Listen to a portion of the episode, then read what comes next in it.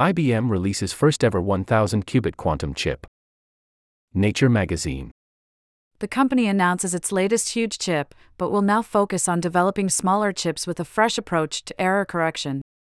By Nature Magazine and Davide Castelvecchi, https colon slash slash www.scientificamerican.com slash author slash Davide Castelvecchi. IBM has unveiled the first quantum computer with more than 1,000 qubits, the equivalent of the digital bits in an ordinary computer. But the company says it will now shift gears and focus on making its machines more error resistant rather than larger. For years, IBM has been following a quantum computing roadmap that roughly doubled the number of qubits every year. The chip unveiled on December 4th, called Condor, has 1,121 superconducting qubits arranged in a honeycomb pattern.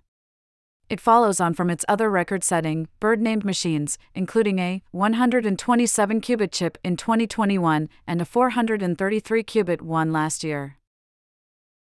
Quantum computers promise to perform certain computations that are beyond the reach of classical computers they will do so by exploiting uniquely quantum phenomena such as entanglement and superposition, which allow multiple qubits to exist in multiple collective states at once. But these quantum states are also notoriously fickle and prone to error. Physicists have tried to get around this by coaxing several physical qubits, each encoded in a superconducting circuit, say, or an individual ion, to work together to represent one qubit of information, or logical qubit.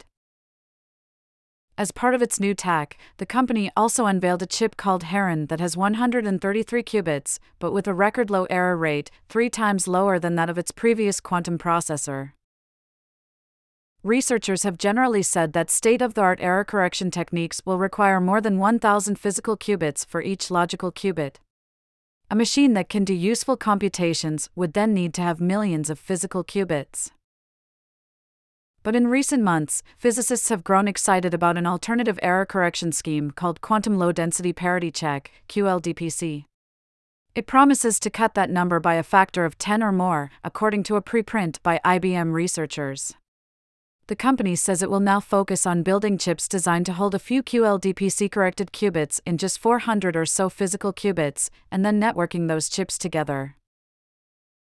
The IBM preprint is excellent theoretical work, says Mikhail Lukin, a physicist at Harvard University in Cambridge, Massachusetts. That being said, implementing this approach with superconducting qubits seem to be extremely challenging and it will likely take years before even a proof of concept experiment can be tried in this platform, Lukin says. Lukin and his collaborators conducted similar study on the prospect to implement QLDPC using individual atoms instead of superconducting loops.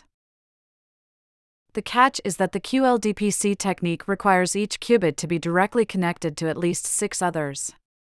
In typical superconducting chips, each qubit is connected only to two or three neighbors.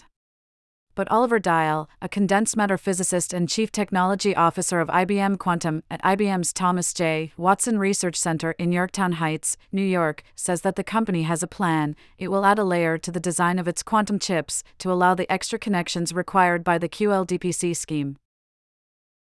A new IBM roadmap on the its quantum research, unveiled today, sees it reaching useful computations, such as simulating the workings of catalyst molecules, by decade's end. It's always been the dream, and it's always been a distant dream, says Dial.